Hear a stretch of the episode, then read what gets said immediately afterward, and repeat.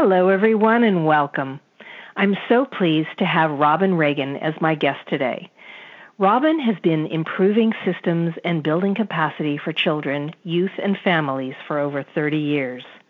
Her first role model was Helen Keller's teacher, Annie Sullivan, and she is a lifelong advocate for children who struggle to make their gifts and needs known. Robyn started as a teacher, counselor, and school administrator at a facility for boys in foster care. While there, she developed an agency wide training program and consulted with school districts. Robyn has overseen school readiness and community school initiatives, presented at conferences for multi agency collaboratives on creating positive outcomes for students of all backgrounds and abilities. As a teacher, parent, and grandparent, Robyn is humbled and inspired by the work of Circle of Friends. She is excited to be leading their next chapter as executive director. Welcome, Robyn, and thank you so much for joining me today to talk about your work and your terrific organization. Well, thank you. It is it is my pleasure to get the word out. So, to begin with, mm-hmm. what is Circle of Friends and how was the program created? Well, Circle of Friends, we're actually uh, celebrating our 20th anniversary informally. Uh, in 1999, a speech pathologist named Barbara Palilis was working at Santa Monica High School. And she noticed that her students weren't making the progress that she thought they should be making. So she went to check on them in between her sessions and found they were sitting by themselves, um, unstimulated, during lunch just with their special day class or uh, walking across campus by themselves. And she realized they had no opportunity to practice their communication or language skills. Uh, around that same time, a parent uh, at an IEP meeting who had advocated for her child, her son, to have friends in elementary school by posting uh, monthly pizza parties, requested that he have a goal to a behavioral goal to make a friend. And in 1999, that stumped the IEP team. They didn't really know how to operationalize that. But uh, Barb was in the meeting and they put their heads together. So she started by taking um, this young man and some of her other students and connecting them with some non-disabled peers and asking them if they wanted to commit to having lunch once a week with someone that they might never have gotten to know. And she provided some structure and some guidance so that it was safe and comfortable. And what happened was magic.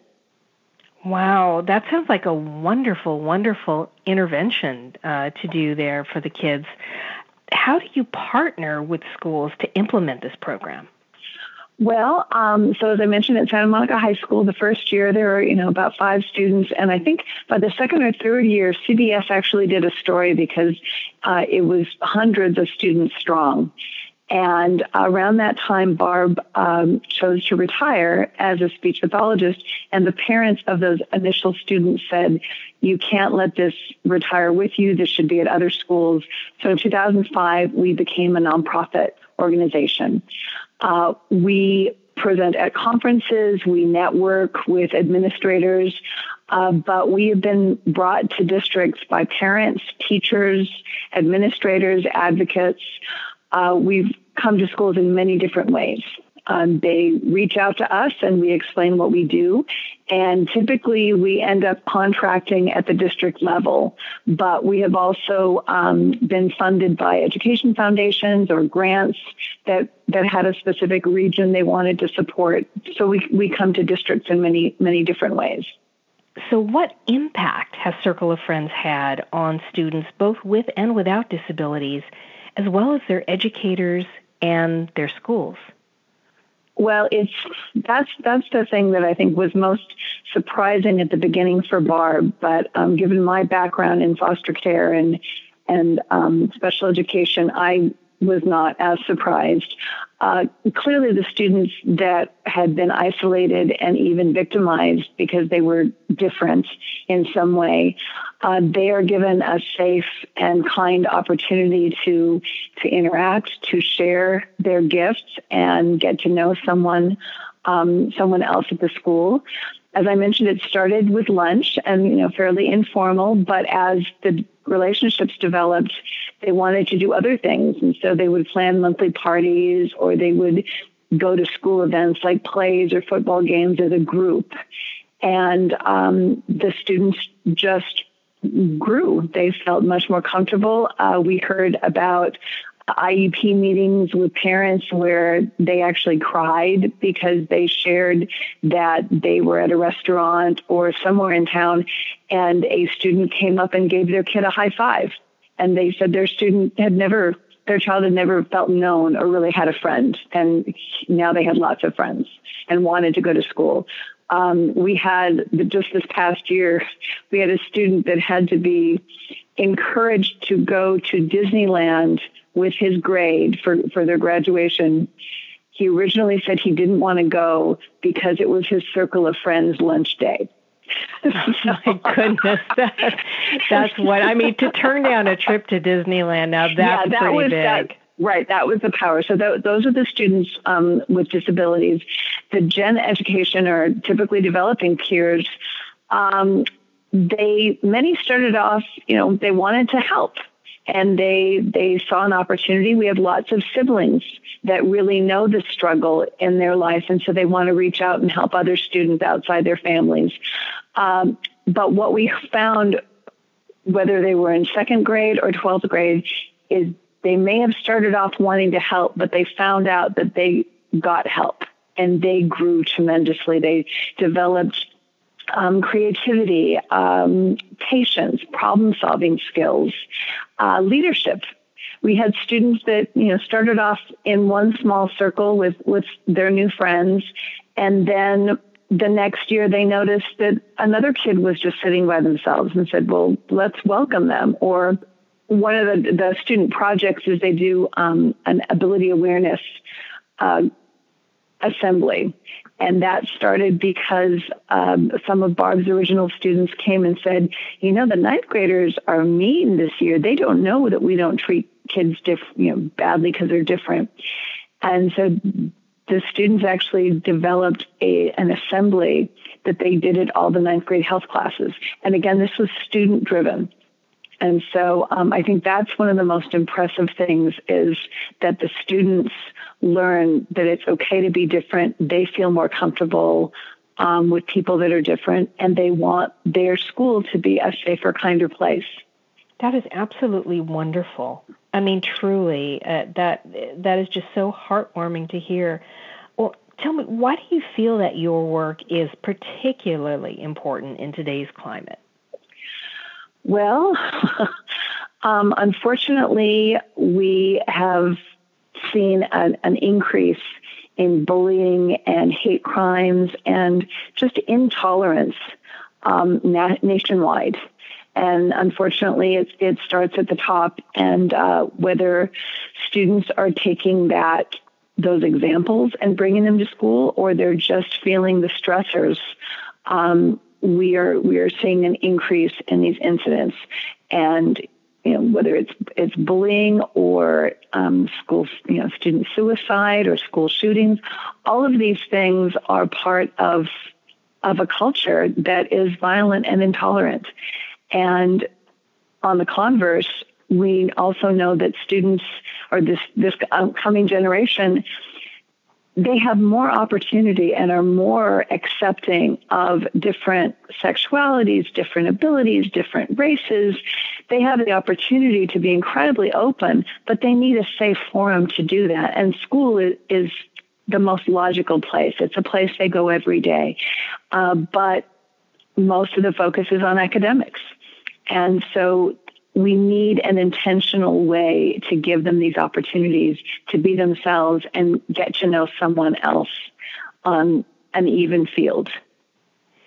This is a wonderful program. Uh, uh, let me tell you, Robyn. I mean, this sounds like a program that that should be spread far and wide for those with disabilities, without disabilities.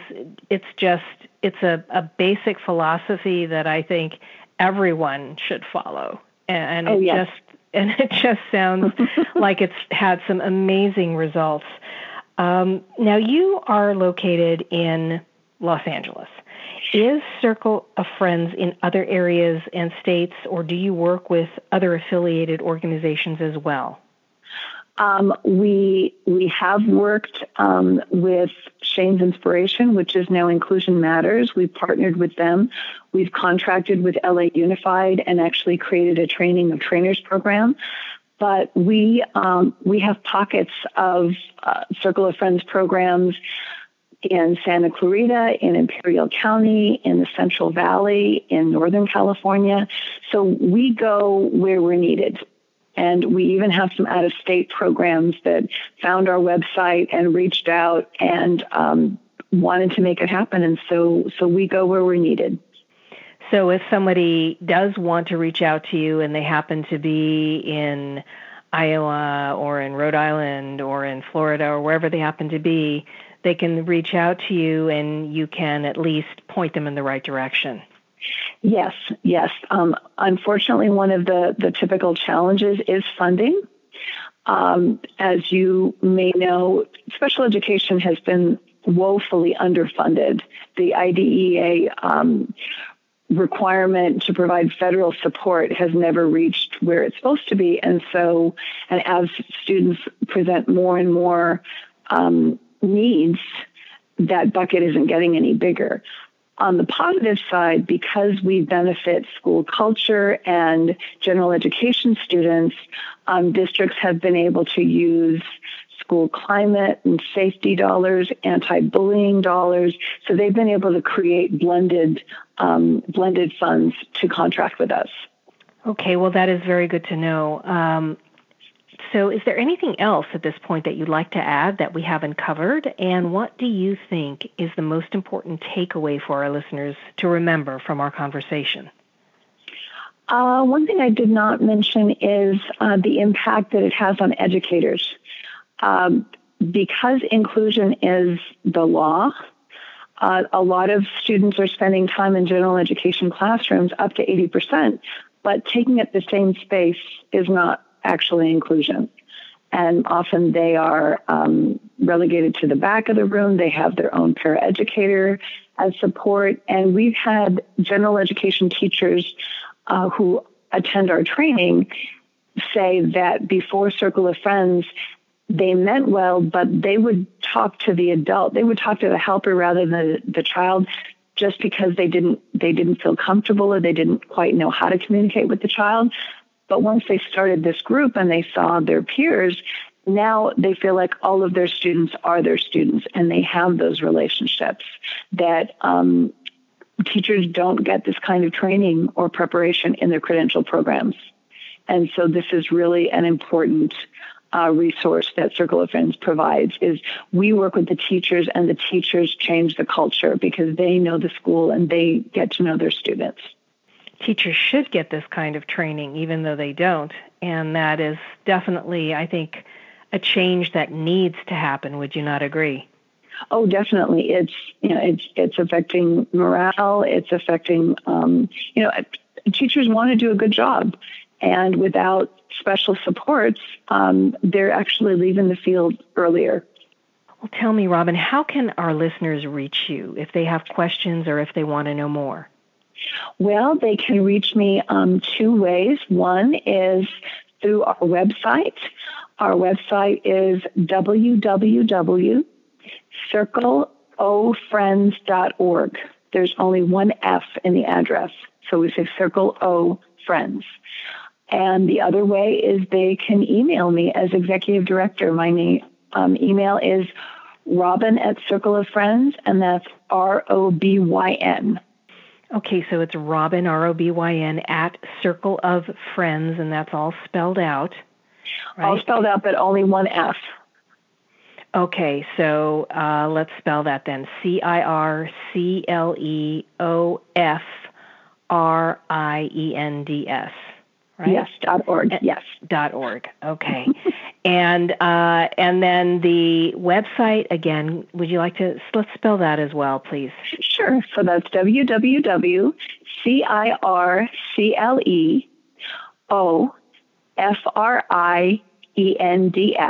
dot org. Okay, very good. Well, thank you so much, Robyn, for your time and for the wonderful information that you've shared with us today. Well, thank you, and I, I hope to be able to reach out and make connections because, as you said, this program is needed and effective, and it's really making a difference at the student with the students that we work with. Um, one of our taglines or mottos is that Circle of Friends changes lives one friendship at a time. I like that. I like that very much. I also want to thank our listeners for spending part of their day with us. I'm Gilda Evans reminding you to take care of yourself and that special person in your life.